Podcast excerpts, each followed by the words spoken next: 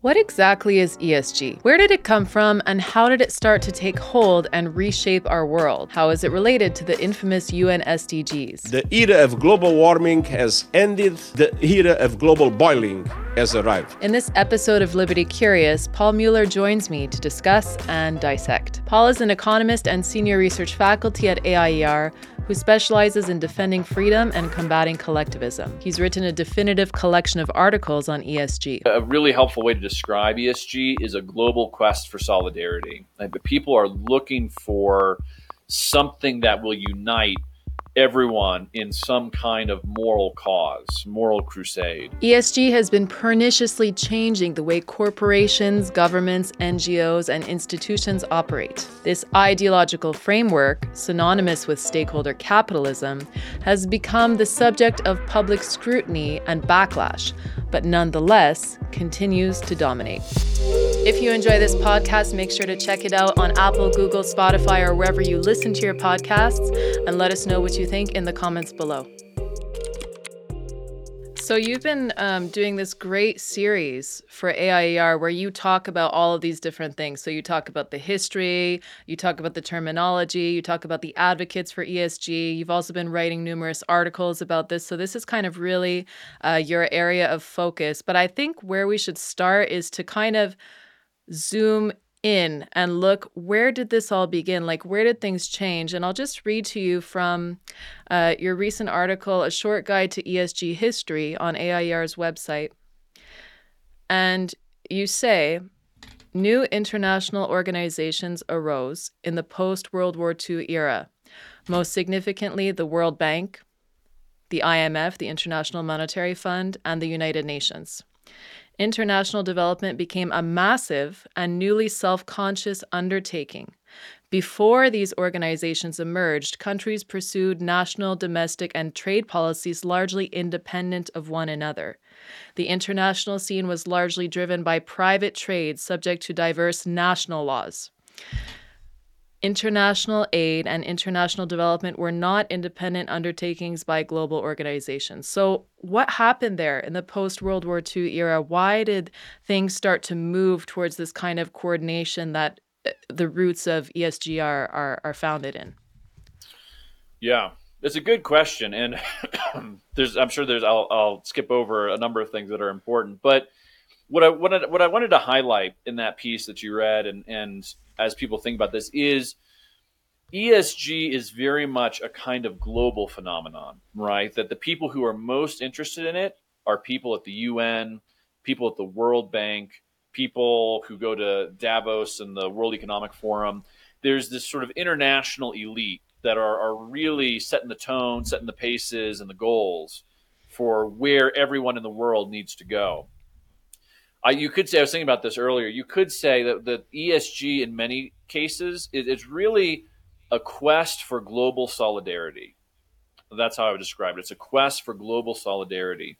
And what I highlighted there is that pre World War II, the international community was a, just a very loose association. You had a bunch of different countries, they had different alliances, they would occasionally do things together, one, two, three countries, but there was no global community. There was no global set of organizations uh, pursuing various kinds of agendas.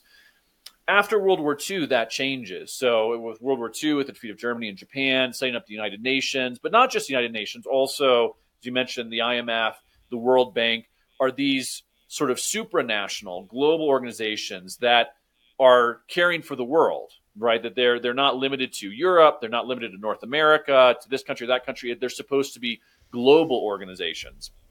And as a result, you have people who are working in these organizations and they, they grow over time. Their funding comes from different countries, they're engaged in a lot of different activities. But what happens is you basically build up this kind of international community, if you will, which on the one hand, you know, community is good. On the other hand, it kind of, what kind of community is it and how artificial is it and what are they doing? Uh, but you get, you get an example of this. So the, the uh, COP28 UN um, Global Climate Conference just finished up in Dubai.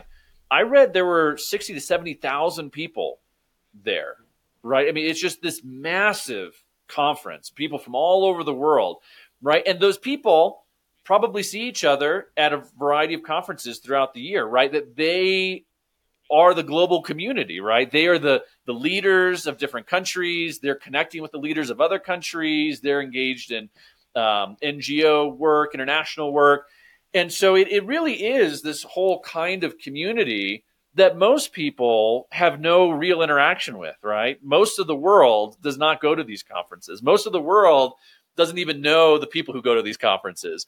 Uh, and yet they are taking on the mantle of we are here to identify and solve the world's problems. Uh, and so that's very much how they approach this. Uh, in terms of the history, again, just to like trace it out a little bit, I see the ESG movement, which goes back 15 ish years now, almost 20 years now, as just kind of an extension of things that were going on before. And, and there's two kind of different parts to it. The international part is the the aid to poorer countries. So there's this idea with the World Bank and IMF. Okay, we're going to wealthier countries are going to help support poorer countries in their development and humanitarian aid and so forth. And so you have this development of the international aid community, NGOs, and again, it's a big industry with hundreds of thousands of people in it uh, and a lot of money. So you've mm-hmm. got that piece. And then you also have in the US and elsewhere, it's not necessarily a new idea, but it kind of gains strength of uh, what people call stakeholder capitalism the idea that um, a narrow definition of business as serving shareholders primarily is like that's that's the focus. And then we produce goods and services subject to the rule of law to do that. That narrow conception is disliked by people who have other again other agendas right? Again social justice has been around that term has been around a long long time. So they would say social justice they would say well we need we're concerned about equity we're concerned about fairness we're concerned about the poor we're concerned about the environment there are all these things advocates of stakeholder capitalism would say all these things that a, a narrow capitalist approach to business is not going to address, is not going to deal with. And so what we need to do is need to rethink capitalism. And again, the main proponent of this right now is the leader of the, the World Economic Forum, um, Klaus Schwab. So he is the, mm-hmm. the po- literally the poster child of this. I mean, it's been his his baby for decades, right? He's pushed stakeholder capitalism very explicitly at the World Economic Forum. And the idea is we want excuse me, we want stakeholder capitalism and that means that instead of pursuing the shareholders' best interests and maximizing their returns, we're going to try to benefit lots of different stakeholders. And again, the, the, the problem is in the ambiguity, right? Who are these other stakeholders? And do they all have equal stakes? Do they have unequal stakes? Uh, and, and one of the problems, because there's not a clear definition, is you can throw any stakeholder you want into it. And so some people will say, the ground your building sits on is a stakeholder in some sort of abstract Mother Earth yes. kind of setting. So, like, what does yes. it mean to treat the ground properly? Uh, you know, it's kind of an extreme example, but but mm-hmm. not outside the realm of things that have actually happened. The ground, uh, the birds, the air and and this is far beyond. And so people think, well, if you criticize that, you don't care about the environment, or you think that businesses should just be able to do whatever. That's not the case at all, right? It, it's reasonable to have some basic rules and regulations about disposal of waste and you know other kinds of things. But to say, oh, all these different stakeholders basically have a kind of ownership in the company uh, that is stakeholder capitalism, and we can get into more of some of the where that takes us down the road. But that that stakeholder capitalism idea, back to the thread, stakeholder capitalism combined with this sort of international community, international aid and development, and these things two kind of merge together, sort of in the 80s and especially the 90s, and then out of that comes ESG in the early 2000s, and also you know, corporate, the idea of corporate responsibility or um, responsible investing. These are parts of the stakeholder idea of responsible capitalism. Those are just parts of the, the stakeholderism. So those things come together in the 90s, and then in the 2000s, you have the rise of ESG. Paul, there's so much good stuff in there that I'm I'm trying to think of which which piece to pull upon to ask you the next question. But one thing I want to mention is, have you heard of um, King Charles's Terra Carta initiative? I've heard bits about it, but I don't know much. So this is kind of, you know, going to what you're saying here about making the planet a stakeholder. Just to give an example, right? He mm-hmm. said, you know, we have the Magna Carta, which was based upon human rights, but now here's this Terra Carta, which is based upon rights of the planet right and so there's that kind of so so really what you're describing here more broadly is this kind of ideological shift that has been taking place over the decades right um, mm-hmm. and another thing that i had read about the inception of outfits like the un or the world bank or the imf was that after the first two world wars there was this kind of um, this kind of idea that world peace would only be possible if there was more coordination. You know, there were people at that time who said we need to have the UN there to coordinate everything. There were some people mm-hmm. who believed that the nation state was a failed because of all of these wars and all of the damage and the destruction. So they kind of had this um, really utopian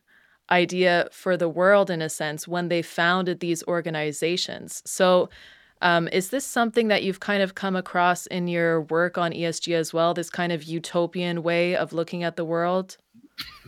Yes, I very much so. And I think, as I said earlier, I, I think a, a, really helpful way to describe ESG is a global quest for solidarity. Like, but people are looking for something that will unite everyone in some kind of moral cause, moral crusade. Uh, mm-hmm. And ESG very much has it. If you if you read various websites of organizations that talk about how to do it or have recommendations or, or other sorts of things, there's a kind of triumphalism in a lot of their language of net zero. Of course, that's where we're going. Of course, it's the right thing to do. Of course, that's the best thing, and everybody wants that. There's just kind of this in many cases, it doesn't even enter their minds that people might have objections, concerns, you know. And obviously, there's been a lot of pushback in the United States, and and ESG folks are trying to make sense of that. What do we do about it? How do we get around it, and so on. But but on the whole, it's it's there's this triumphalism, right? We're marching to this net zero green world, and it's going to be great, and everyone, they like, well, how could you object to it? So so mm-hmm. there is this moral thinking behind it. I, I, think I would be a little bit hesitant to, to call it call people in it overly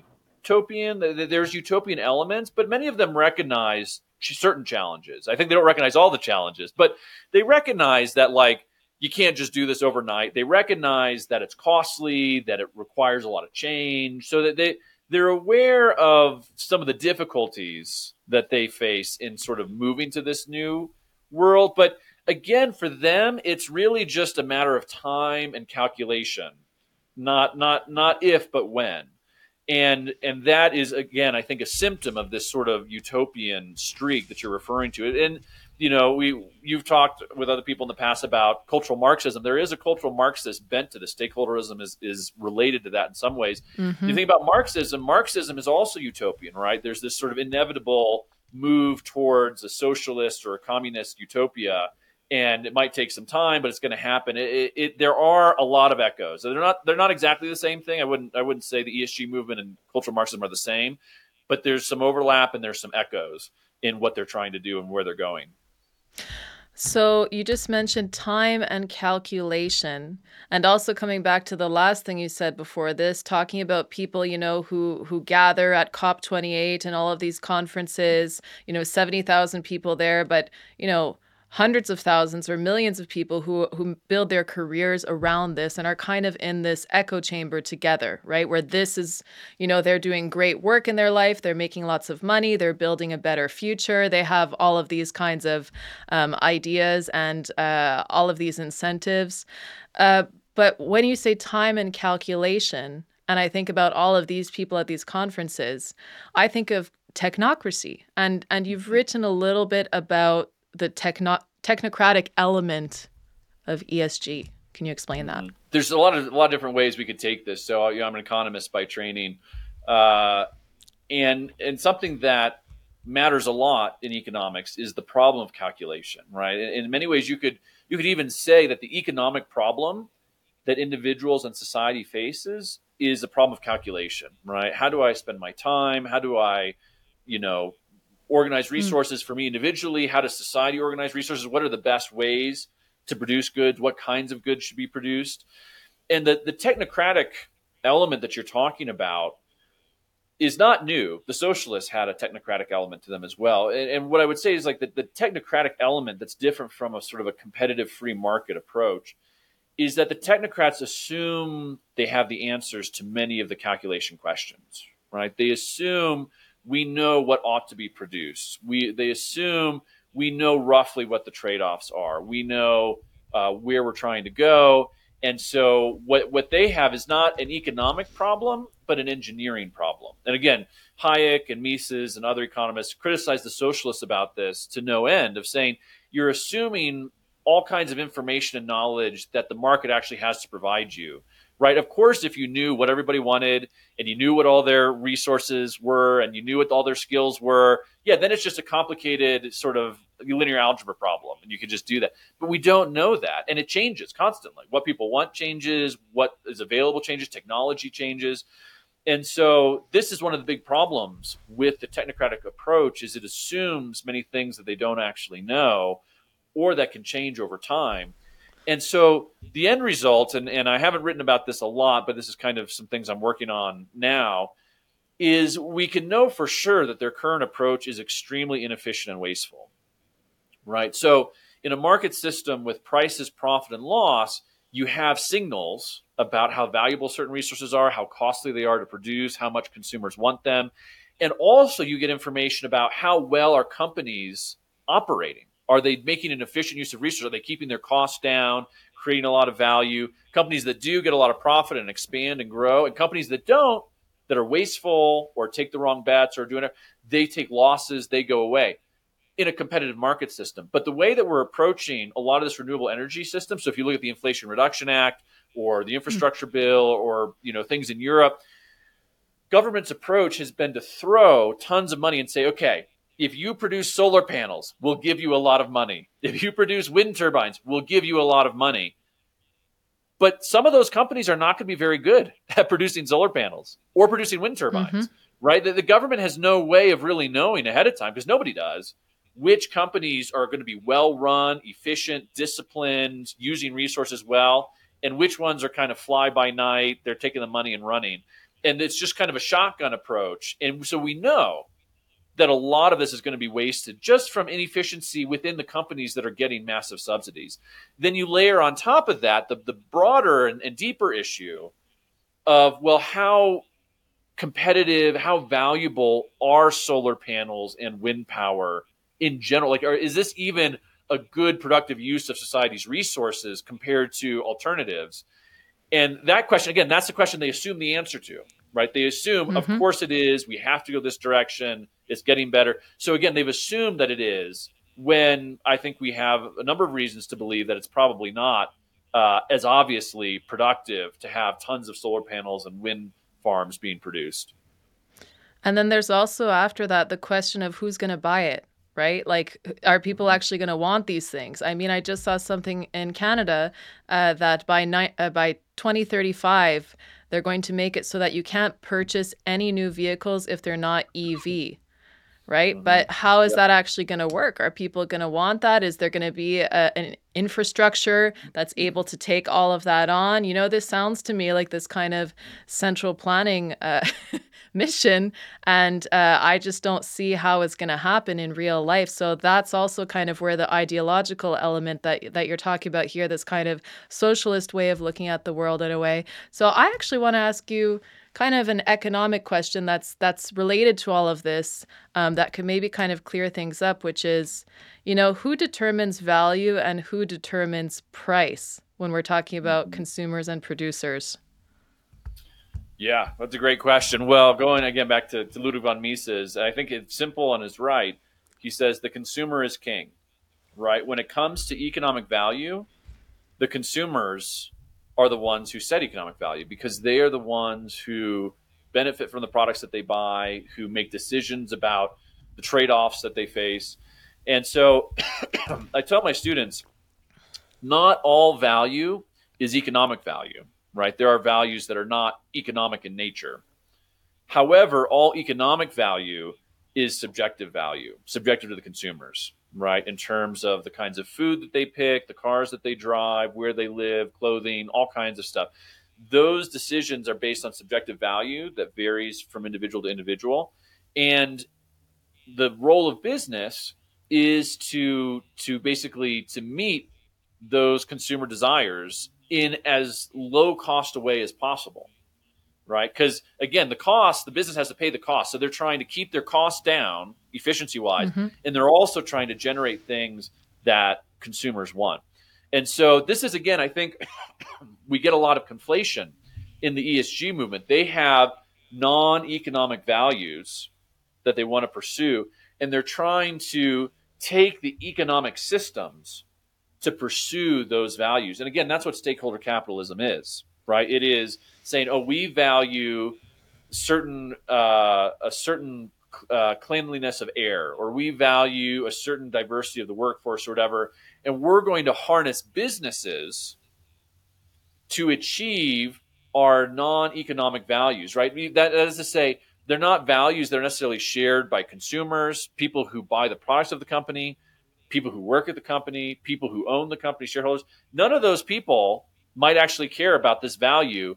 And yet, the ESG advocate, the regulator who's pushing this, is saying, no, you're going to have to, to take the company and devote resources to this thing that we care about, right? We, the regulator, mm-hmm. we, the politician, we, the climate activist.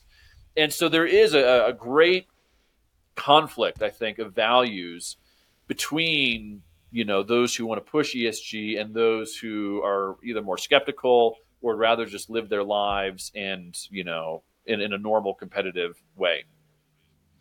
Uh, thank you for clearing that up and for tying in ESG because that was kind of the line of thinking that I had, which you know was rather than the consumer determining the value, it's the other way around, and that is what happened. You know, if you think about communism, if you think about the Soviet Union, it was like we think this is valuable, so we're going to produce a lot of it, and or we're gonna we're probably going to fail at producing it because you know we're doing this all in, in a centrally planned way. But then your consumers are forced to choose from that selection of things rather than the kind of demand being driven by the consumer by the people right so it's really yeah. kind of kind of this reversal well and it's so and it's um than, it, it's worse than that too. Yeah, go um, ahead.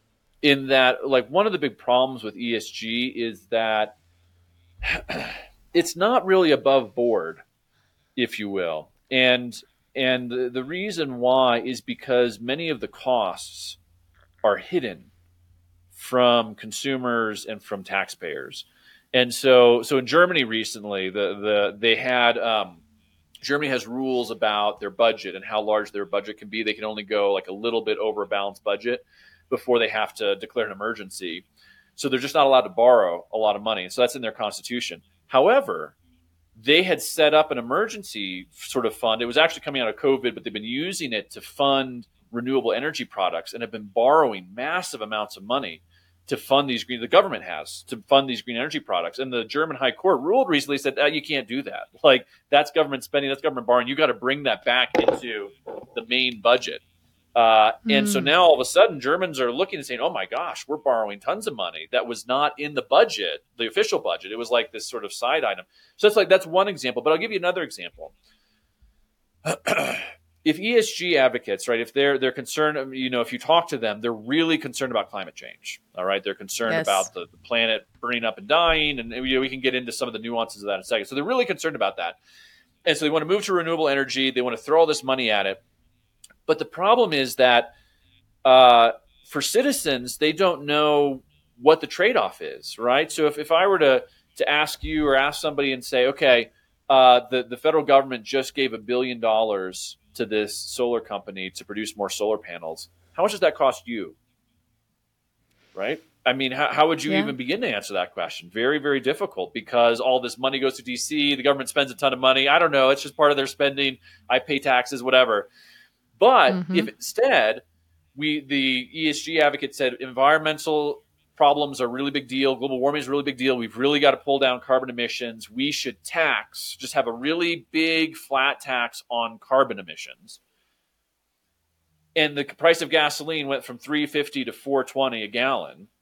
right? Then I say, okay, mm-hmm. how much is it costing you to pursue this? Well, then people can say, oh yeah, actually it's it's painful, right? Like I'm spending this much more every time I fill up my tank or throughout the year. Right, they would feel that very directly, and, and there would be a lot more questions, right, and maybe some resistance. That's why ESG people don't want to do it, right? They want to. It's kind of a shell game of moving money around in ways that are mm. not really above board in terms of people being able to feel or know those costs. What am I really paying for this? But that's what you want to do. Even at a if you if you buy the ESG agenda, that's the the most efficient way to do it uh, from an economic standpoint because you just tax carbon production and then you let the market sort out are EVs the best way to do this? Are hybrid vehicles the best way to do this? Is it solar? Is it wind? Is it nuclear? Is it natural gas? Right? Add the the external cost, right? The externality, the contribution to global warming. Add that in, right? However, how you want to do it as an ESG advocate, put that in there. Have it flat, above board, across the place. People will feel the cost. Businesses will mm-hmm. adjust to the costliness you've made, different kinds of activities, and then the best and most efficient ways of producing goods that people want and reducing carbon emissions are going to emerge over time, right? And so it's really it, it, puzzles me. There are things that puzzle me about the ESG movement that they're just not very economically savvy, really, when it comes to understanding efficiency and the dyna- dynamics of markets. Uh, they understand a lot about finance and how to manipulate finance, but they don't understand much hmm. about economic fundamentals, as far as I can tell. And even then, you know, even if they did understand that, uh, who gets to decide those kinds of things, right? Like that itself is not a market driven thing to decide, like, oh, we have to reduce our carbon emissions. You know, this is coming from the top down. Like, this is not coming from ordinary people mostly. I mean, maybe now there's a new generation of Zoomers, uh, of, of activists who I know I see this when I go into the stores all the time and I have, you know, a younger person serving me something. They'll tell me, hey, this thing, you know, by the way, the packaging uh, is so you can feel good about buying it. And I'm just like, I'm not going to say anything.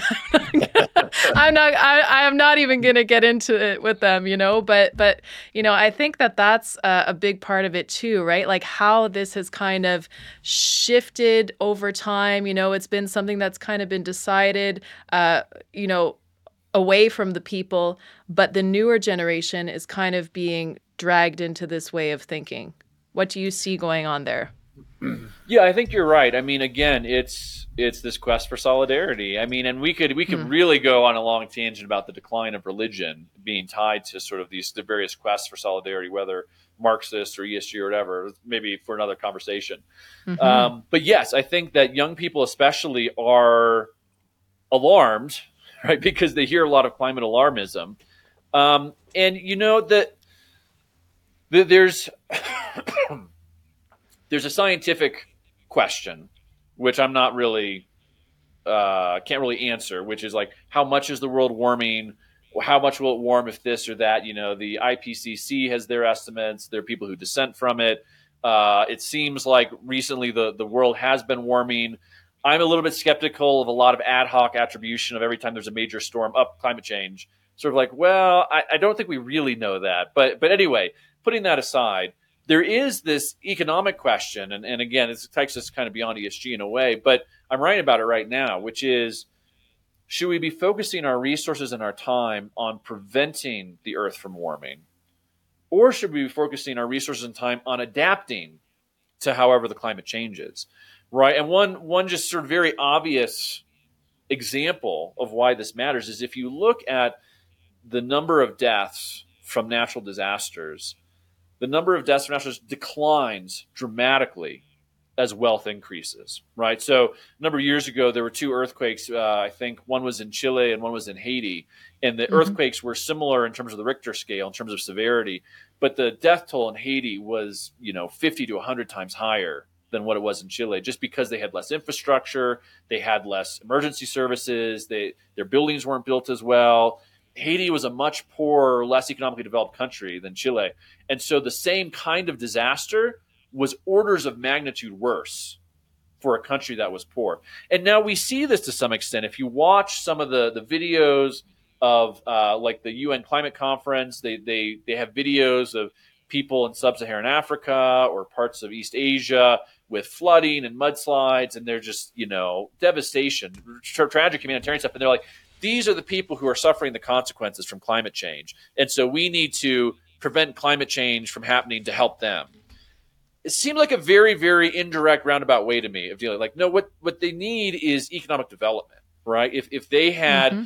better buildings, better supply chains, you know, vehicles, infrastructure, then they could actually handle a lot of these things much better. So instead of trying to like cut emissions so that the world warms a little more slowly so that there's like a little fewer superstorms or whatever, it's just you know as you tie these things together the conclusion becomes more and more precarious so that would be as sort of a philosophy or an economics objection right regardless of mm-hmm. the the exact science that would be a, a something to talk about as an as an alternative approach to reducing emissions. But even to the, the young people that you're talking about, Kate, and there's a lot of them, and I think this is very much a, a live issue for them.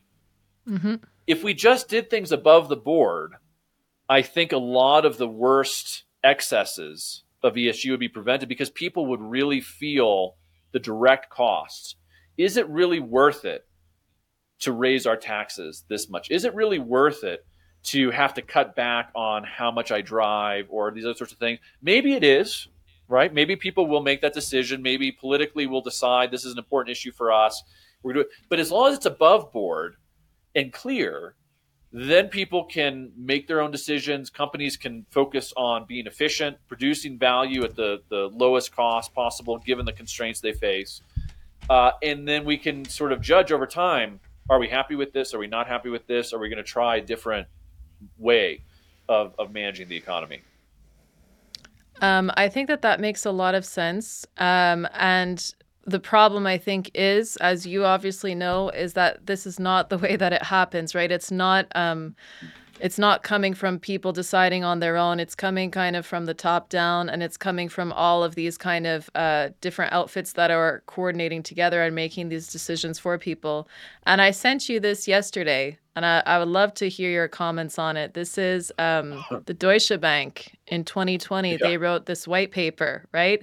And they said if we really want to achieve climate neutrality, we need to change our behavior in all these areas of life.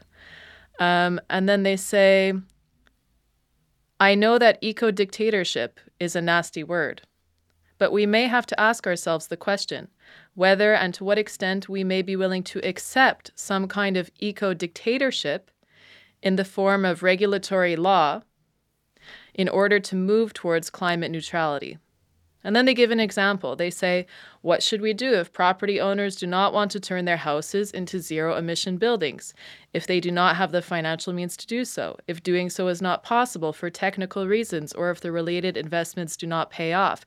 They're not even asking the question like, do people want to do this? You know, should they want to do this? They're they're flat out saying we should ask ourselves, you know, if we if we should have this kind of eco dictatorship. So my question to you is, do you think that ESG is kind of changing this regulatory framework around these things and and moving us kind of in that direction?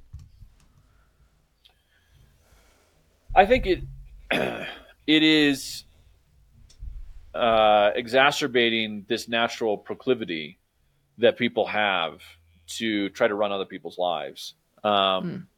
for their own good. And so you can think about, I mean, lots of examples come to mind. You can think about bans on certain size of soft drinks. You can think about bans on sort of kinds of um, hydrogenated oils. You know, you could say, yeah, yeah. So, so let's just take a, a separate analogy, right? If you said, all right, if we're going to live in a world where every person is going to be healthy, we're going to have to have a health dictatorship that is going to regiment when they exercise and what they eat. Yes, that's true right? like to, to if you're going to try to get everybody this way, then you're going to mm-hmm. have to force a lot of people to do that. But then the question becomes, okay, is it good to be healthy? Okay, sure. But then you kind of get into it. Well, what do we mean by healthy? And like, is health the only thing that matters? And what about other parts of life? And and what are the kinds of things we have to do to force people to be healthy? Are those kinds of things actually abusive, uh, or or violating people's rights, their dignity? Uh, and that is very sort of alien from what I've seen to ESG advocates. I don't see them saying, "Oh yeah, I wonder if we should respect people's rights. I wonder if, you know, maybe There's potential significant abuses from an eco dictatorship. Uh, it's just, uh, is this thing is good? And, you know, and they might be right about that. Like, so, yes, hypothetically, a world with less emissions, all else being equal, sure, that, that seems like it would be a better world. But, like, nothing else is equal. Like, there's so many trade offs and costs and other sort of. And so you can't just say, oh, this thing is good and well we might have to you know break a few eggs eco dictatorship to get there like that mm-hmm. that does not follow right you can't do that that's just really it's not even moral reasoning right it's like it's not just sloppy moral reasoning it's like the absence of moral reasoning in a lot of cases right where there's there's no appreciation of human dignity human rights there's no um, uh, nuance in terms of the dangers of collective activity and political power being exercised i mean again it's it's very similar to stuff that was said to the socialists, right, for for decades, right? Yeah, that all sounds great, but how are you going to get there? What about alternative values, alternative options? Um, so yeah, it's it's troubling. I mean, this is this is one of the most troubling things about ESG, and this is why it matters that it's sort of a one-dimensional moral crusade. They're just not willing to sort of to to listen to or consider alternative values, competing values, trade offs, uh, and that is alarming. So, Paul, why did you get interested in ESG? Like, why do you think that it's important to study this stuff and to talk about it and to, to share information about this with people? Sure. So, in my work at AIER, um, I'm on a team on defending freedom, combating collectivism. And and in our team, we're sort of identifying what are some of the major areas where where freedom is under attack and where collectivism is being advanced. And, and there's a number of areas. So, so, protectionism, industrial policy, the stakeholder capitalism, and uh, ESG is a big part of that. And so it was something I had a little familiarity with, but you know the way I tend to approach things is I'm just going to like try to start at the beginning and sort of work my way through to understand, you know, the landscape. So that's what my series uh, at air is about. Is just like, okay, let's just try to get a basic picture of what's going on here, who's involved, where things stand, and then as we do that, and as I've done that, I begin to see a little more deeply. Okay, here's some nuances to the agenda they're trying to advance. Here's why they're pursuing these kinds of issues as opposed to these other kinds of issues. Um, and ESG, it is it's it's a big part of this stakeholder capitalism I referred to earlier. And, an earlier form of stakeholder capitalism you could even call like corporatism. So sort of in Italy or Germany, there's this corporatism of it's not socialism where the government owns and runs everything. It, it, there's some private property, there's business, but the government and business are very much combined. Where you know the business leaders and the government leaders are talking all the time, and so government sets certain targets or allows some businesses or industries to do certain things, but not others. And so it, it it's stakeholderism, right? It's basically business being run for political and social ends. Uh, mm-hmm. And in, in those cases, it ended up being very undemocratic over time. Um, it's hard to imagine this being a stable, democratically ordered system because power is going to become concentrated among business leaders and political leaders. but it's it's antithetical to private property rights. It's antithetical to a dynamic, competitive, free market system, uh, and it's it's deeply corrosive. I would argue to appreciating the value of individual people. Right. So you know sometimes we say individualism versus collectivism as like these dichotomies, mm-hmm. and you know there's a false individualism or an, uh, an, atomized individualism, kind of almost like an Ayn Rand sort of thing, where the individual is the yeah. only thing that matters. There are no social goods. There is no community. There are no like that's that's like really extreme. Um, but there there is something very very important about individualism, about recognizing the dignity and value of individual people, not just groups, not just countries, not just the poor, but every person. And unfortunately, ESG again, it has this sort of global framework. They're thinking about global problems. They're thinking about big issues, big, and they often lose sight of individuals, right? And this whole approach to the world, to society, loses sight of the importance of individual choice, personal responsibility, self autonomy and direction, and the ability to order our lives and our communities as as we see best. It, it, it just doesn't. It loses all of that in the you know big climate, big social justice perspectives. There's no real place for that, or at least I haven't seen anyone really try to integrate those things in a compelling kind of way. You know, speaking about this human dignity um, and the individual, I think that's really, really important. I think individualism, as you're saying, is kind of confused often with that kind of atomized individualist mm-hmm. uh, uh, stance. But um, the protection of the individual as the smallest minority, I think, is, is really what it's about. And I recall having a thought a few years ago, you know, not long after my son was born, and it was, you know, during lockdowns, and all of the uh, airlines were basically laying everybody off. There was nobody flying really. Um, it, the international borders were closed. And I thought, is my son going to be able to have the same kinds of experiences that I had? Is he going to be able to travel around the world? Is he going to be able to float in the saltwater in the ocean one day? And um, that dignity of the individual kind of came into my mind, you know, where like these, there are are very big costs to this. You know, the world gets a lot smaller uh, when the tentacles of control wrap around people, and they look like they're these benign things. But you wrote an article called "The Totalitarianism of Climate Alarmists." Mm-hmm. So, can you elaborate a little bit on on what that all means? yeah, absolutely. So, it's related to this sort of one-dimensional moral thinking that I uh, alluded to earlier and so there's no concern really about the individual here. It's sort of about the group, society, the world. And the, the totalitarianism part comes in when the environment is the primary or in some ways the only thing that matters. And what we've seen happen, especially in California and, and in Europe as well, but I'm thinking I was thinking more specifically about California, is that the the government there can basically pass any law at once if it they say it benefits the environment, right? If it said, okay, all cars have to be pink, if they could somehow connect that to the environment being better, they might be able to make that happen. Uh, and it's it's just kind of the there's there's no the, the point of the the totalitarian like the the definition of totalitarianism is that there is no limit to political power, right? That there is nothing that it cannot touch. There is nowhere that it cannot go. That's what's the total part of the totalitarian part. And so it's antithetical to most of Western civilization, right? The idea of checks and balances, of rights, of rule of law, of constitutions.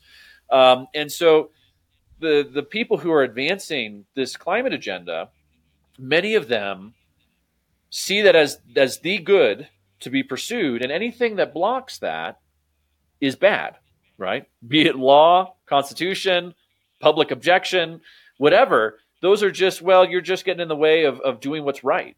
And this this goal of improving the climate, the idolization really of certain parts or elements of the climate, it leads to people willing to do just about anything or justify just about anything, right? Restrictions, costs that are imposed, you know, making people's lives difficult, miserable, not allowing them to do things that you were talking about. We saw it like the so the pandemic. There was an element of totalitarianism in it, right? It was sort of health totalitarianism for a season, and it was awful. Mm-hmm. It was really bad on, on a whole bunch of fronts, and so you know the climate is not as broadly seen as as urgent as you know covid in the early days was or the first year but it has that same kind of trajectory of this is existential, this is global, and therefore we are justified. Anything that will address, uh, let, me, let, me, let me rephrase it anything that will improve the environmental situation, even if it's maybe a little bit tenuous in terms of how much it improves it, anything that improves it is justified. End of mm-hmm, story. Mm-hmm. And that's the kind of totalitarianism I think we should be aware of and concerned about uh, in these conversations around climate, especially especially with young people, right, who share this ideal of a clean environment, of the world not warming, and so forth. That, that we, we need to really talk with them and say, well, well, that's fine, right? And maybe we disagree on how important this is, whatever, but it's important to you, okay. However, what can you do about it? What should you do about it? Uh, we need to be careful not to be this kind of one dimensional crusader who says, well, we, we should do everything we can, all we can, all the time. That is the road to totalitarianism. Uh, and I think a lot of people have, have started down that road, especially when it comes to, to climate change. This is a great segue to bring us back into kind of another article that you wrote, which is the advocates for ESG, um, mm-hmm. among them the World Economic Forum. And, and, I recall that during these lockdowns, uh, there was another white paper that was on the World Economic Forum's website where they had said that uh, carbon emissions by jet fuel, you know, uh, had mm. international travel had been reduced by something like 80% and they were saying this is great and and this is where we should be going towards. But of course, private jets, as we know, the ones who go to COP28 and other such events, are exempted from these calculations. So it, it's really just like the public flying uh, that was, you know, reduced by 80% of emissions. And they were happy about this. They had uh, little infographics of airplanes that were broken, the wings were broken off and said, kind of, you know, this is the direction that we need to go in if we want to achieve our ends. And when you were talking about this totalitarianism and what it means, I was thinking of Hayek, The Road to Serfdom, where he talks about how any ends are justified. Uh, sorry, any means are justified to meet the ends of anybody who has this kind of program uh, that that they want to that they want to advance, uh, regardless of of what all of the um, what all of the what reality will be like for for ordinary individuals. Anything is possible. So. Long-winded way of getting back into the advocates of ESG. So, so who are they? Yeah, well, there's there's a lot just to, to build off of what you were saying. Something else that comes to mind is uh, George Orwell's mm-hmm. Animal Farm. Right, all animals are equal, but some are more equal than others. Right, and yes. and that's so so true of the the climate alarmism movement. Um, well, in terms of the advocates, so the way I conceptualize it is there's really kind of like an ecosystem of organizations in the ESG space. So you've got some organizations that are sort of setting different kinds of goals. You've got other organizations that are kind of um, setting guidelines, doing consulting, trying to uh, help companies figure out how to meet these goals. And then you've got uh, uh, an increasing sort of cottage industry of companies, startups that are like trying to figure out how to make money on this. So you've hmm. got big consulting firms like McKinsey or Bain and Company. They will they're happy to consult for lots of money to tell you how to do ESG right. Uh, so they're they're on the ESG bandwagon. They can make money. It's a new area of business for them. You've got new software companies that are building software designed to help you track all kinds of emissions of like everybody and their mother, uh, so that you can report these things better. So they're going to try to make money. I referred to the carbon offset market earlier. You've got startups that are, you know, so one startup is has found a way to like pull carbon out of limestone and sequester it, and then the the new carbon free limestone pulls carbon out of the air then they do it again. So Microsoft gave this company hundreds of millions of dollars to like develop their technology and you know do this stuff with limestone to pull carbon. Other companies are literally just like burying wood so that it doesn't release any emissions when it decomposes. Um, and so there's there's everybody is scrambling for a piece of the pie, and the pie keeps getting bigger in terms of the amount of dollars that are being thrown into renewables, into carbon offsets, into compliance. Compliance is a big thing um, massive costs in compliance and potentially growing costs in compliance of reporting uh, and hmm. measuring and doing all these things. Um, so, in terms of the advocates, I think there's a lot of people in that ecosystem. They don't all share the same interests, just like you know, in any kind of normal ecosystem, you've got different kinds of animals and plants and stuff. Um, the apex predator, if you will, right? The people at the top of the food chain is really the the UN, World Economic Forum, World Bank leaders uh, who basically are exercising a tremendous amount of influence and power by putting together big conferences like COP28 and having lots of sub agencies and organizations that look to them for guidance about the goals and the direction. Uh, so there is a kind of hierarchy too within this this ecosystem. Again, it's, a, it's sort of an informal hierarchy. There's no, it's not just one organization, uh, but there mm-hmm. are sort of like organization so one organization will look to another organization for guidance and they'll look to another one so there is this kind of top down. It's, it's interesting. There's like a top down element, and then there's also uh, this kind of movement or ecosystem, right? So it's this this weird merging of top down planning, but then because there's so much money involved, there's a lot of sort of bottom up entrepreneurship. Uh, I don't know, people looking for ways to make money in the process, and so it, it makes for a very kind of interesting set of organizations and businesses that are involved in this. And I think what we're seeing in the US is that with all the pushback, the people who are more in it for the money are starting to pull back versus the people who are in it to win it.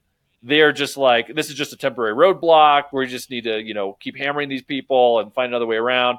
So I think you begin to see different advocates and parts of the ecosystem react differently based on their motives when there is opposition or pressure or negative feedback. One of those people was Larry Fink, right? Who had kind of pulled back from the term ESG. What happened there? Yeah. so Larry Fink, you know, running BlackRock, which is just this unfathomably large asset management company. I still don't understand how it got so big, but manages trillions and trillions of dollars of retirement accounts, pension funds, huge fund so he was kind of talking about ESG and has gotten a lot of pushback. In fact, I think I saw that Tennessee, the, the Attorney General of Tennessee, just sued BlackRock for deceptive investment practices around ESG. I haven't read up on it in mm. detail, but like just in the past couple days, I think they lodged a lawsuit. Um, but basically, everybody started saying, not everybody, but a bunch of people started saying, especially in red states, hey, you know what? Your job is to manage people's money for their retirement, uh, and, and, your job is to try to get the best returns for them so that they have as much as they can for retirement. But you're starting to invest in this ESG stuff, and it turns out that that many of these ESG funds are not having great returns. Right? They're not returning as well as the general market. Uh, there's all this social and political stuff involved in investing in this. And did you ask your investors permission to do that? Did you did you ask them if you could lobby for tighter environmental controls or more renewable energy? Right. And so so there's there's, there's kind of a couple pieces to this. One, are you fulfilling your fiduciary duty to hmm. invest people's money as well as you can for them for in terms of return? And then two, there's this idea of, you know, the idea of voting proxies, of representation of are you just have you really taken advantage of people who just you know it's their pension fund retirement fund? You're using their money for political and social ends that they don't know about they may not agree with they may oppose strongly. And something about that seems wrong too. So anyway so he's faced a lot of criticism from a variety of quarters. And so he's said you know i'm not going to use the term esg anymore because it's so politically loaded. That wasn't my intent. It, that may be true, may not be true.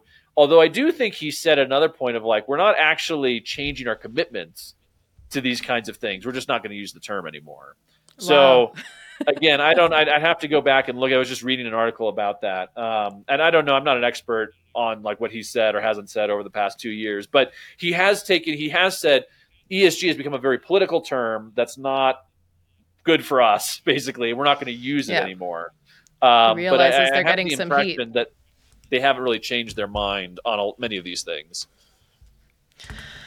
There's do you remember that I'm sure you do. I mean you're an economist, but that that paper by Milton Friedman, uh, what was it? The social responsibility of business is to make profits? Right. Right? Something like that. Is that the correct title? you know, I think so. I'd have to go back. It's I think so. I looked at it. But I recall reading a while back, actually, you know, when the World Economic Forum kind of came into vision when people were suddenly like, what is this thing? Uh, mm-hmm. so, something about how actually Klaus Schwab had written a, a, rebuttal to that piece. Like way back in the 70s, uh, which was like, no, no, no, the, the social responsibility of business is blah and that was kind of the the birth of stakeholder capitalism and the birth of the world economic forum was was basically uh, in an antithesis to Milton Friedman's free market ideas. So, like, really broadly, is that mm-hmm. kind of how you see ESG being like the anti free market kind of way?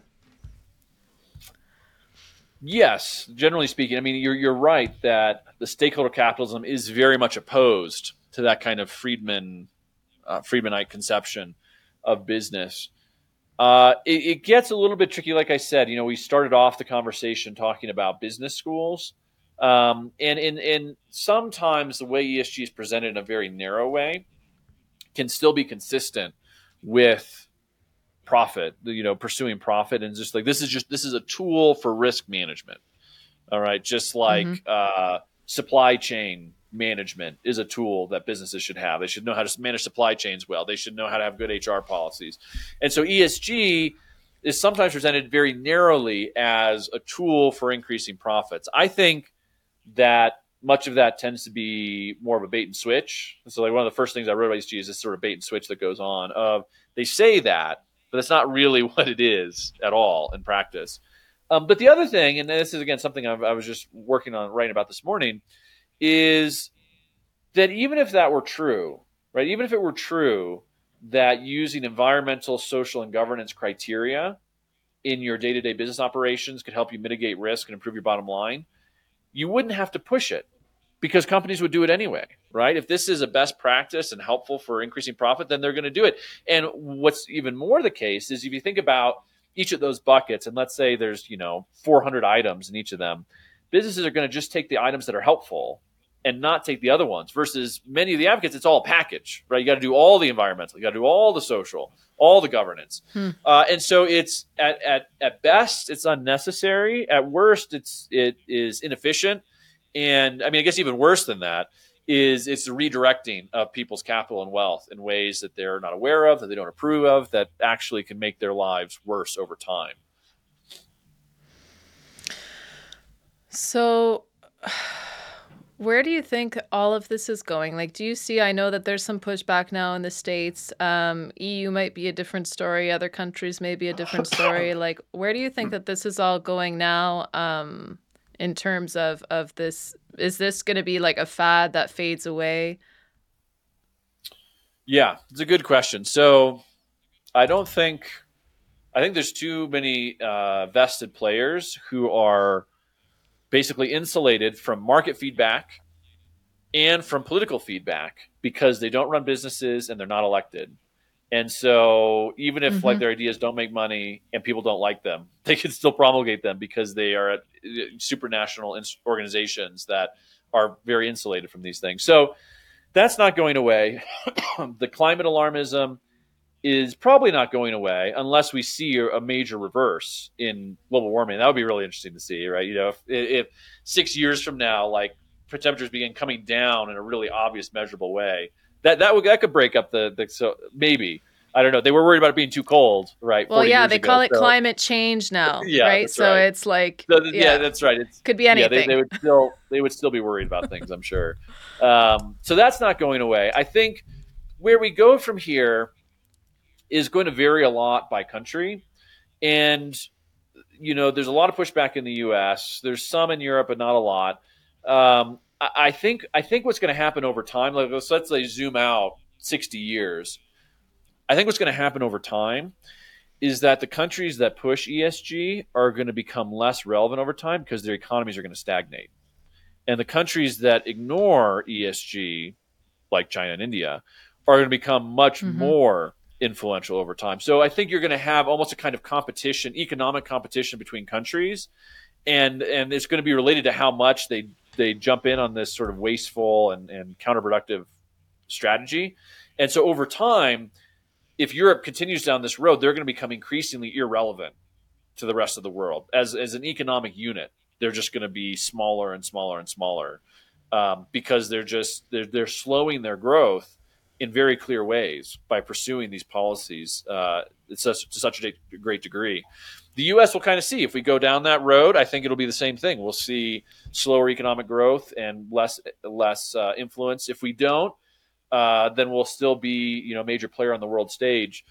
The other thing I'll say, and I'm still thinking about this, um, is it seems like for the true believer, right? Let's say the the the genuine, you know, doesn't want to hurt anybody, but is really worried about the world ending.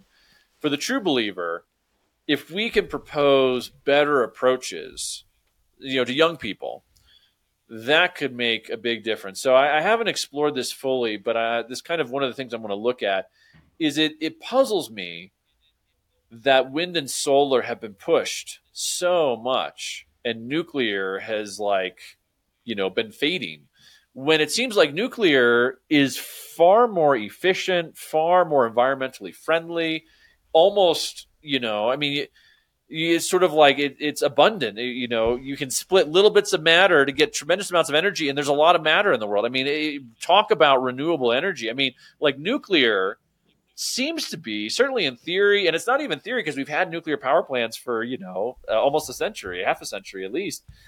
Uh, it seems like the way to go. And yet you don't really, I don't see people pushing nuclear uh, in the ESG movement, right? I mean, it is always mm-hmm. wind and solar.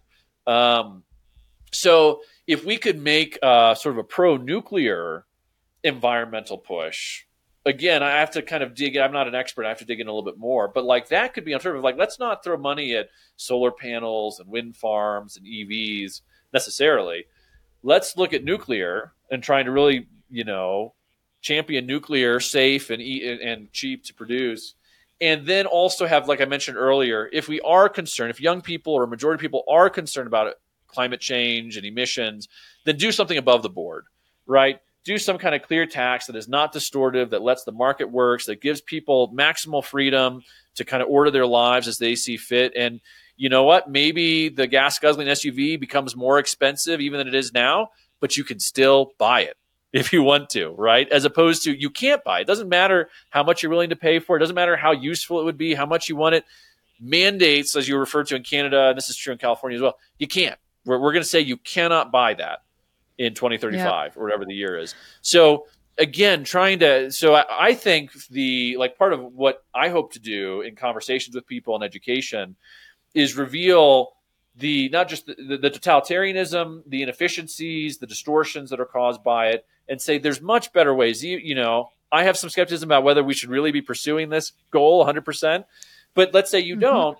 Well, what can we agree on is a better way to do it that promotes freedom, respects individuals and liberty, uses markets to, to really solve these problems in the most efficient and, and beneficial way, and do so in a way that we can actually agree upon and is above board as opposed to closed door meetings by elites, whether in Washington or in Davos or Dubai. I think that that's a good point, Paul. And I think that, you know, doing things above board, I know in Canada there is a carbon tax, right? But, and people, so people do see it and they do feel it.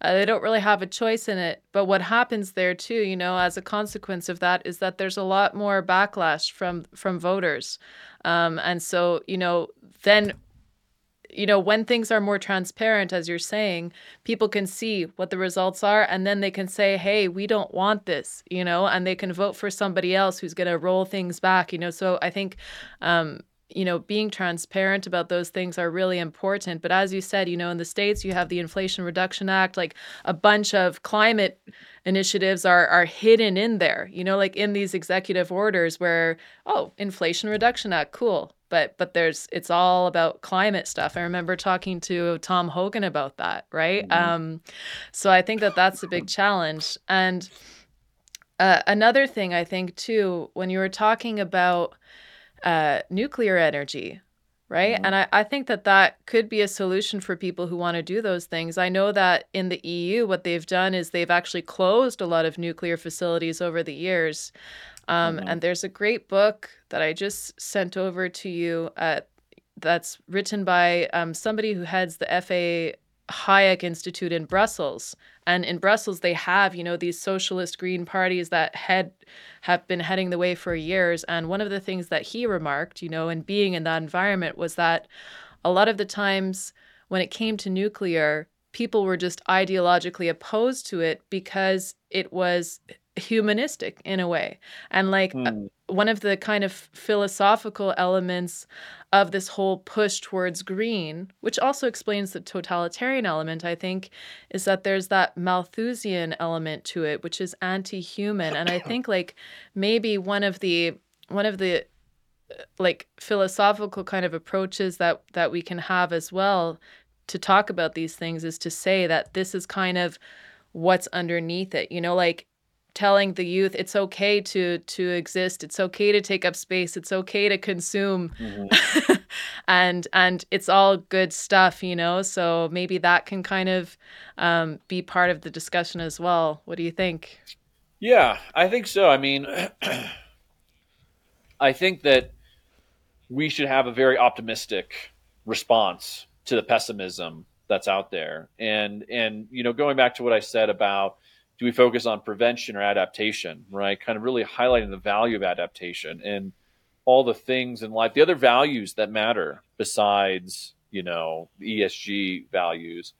Um, and that that you know, again, I'm very, I'm going to be an optimistic person that there's a lot of ground I think we can agree on, or or at least agree to disagree. And and what right now a lot of the conversation isn't really even happening. Right? It's sort of there's there is no other side to be heard. There is no other side mm-hmm. to address. Uh, and so helping people to think about the fact that there are other sides and you know to kind of question eh, this is kind of again classic austrian economic approaches is you know, focus on the means in some ways more than the ends. Like, not that you don't talk about the ends, but just focus on how inefficient the means people propose are to their ends uh, can be a good way to to find some common ground. One other thing I'll mention, you know, talking about the, the EU and, and the nuclear, um, an article I'll recommend to, to listeners is an article by Hayek called "Intellectuals and Socialism," and uh, and in that piece he talks about. Mm the role of intellectuals and intellectual climate, intellectual opinion. And it seems to me, again, I, I am not an expert on it, but it seems to me that that may explain a lot of the anti-nuclear movement in Germany, especially, but in other places where a certain group of people, a certain group of intellectuals, kind of decided that nuclear was bad and had to go, and so and they have certain kinds of influence, so they've been to pushing that out. And then the Ukraine Russia war breaks out and the pipeline gets blown up and prices go through. And ordinary people are like wait a second why are we closing nuclear power plants? Like who decided that? And it was just this small insular group of people intellectuals right? Not philosophers. He's very clear that intellectuals are not necessarily philosophers. Uh, these intellectuals just had this group thing they decided this was best they rolled back the nuclear so they're like closing down functioning nuclear power plants that create all kinds of problems and and this you know I, maybe I should write a piece about this: intellectuals and ESG, right? The intellectuals yes. and ESG, because it's it's the same kind of thing. He's referring to this. It's it's smart people, people who are smart, tend to be educated, but are not necessarily really deep thinkers, and and they run in certain circles with other people who are smart and educated, but again, maybe not philosophers, and and then they just develop this sort of climate of opinion in these circles that then kind of permeates a lot of policy stuff because the, the intellectuals and the policymakers tend to overlap a great deal. Um, maybe you get maybe I have an idea now for for another piece to write the intellectuals and ESG. I think that would be great.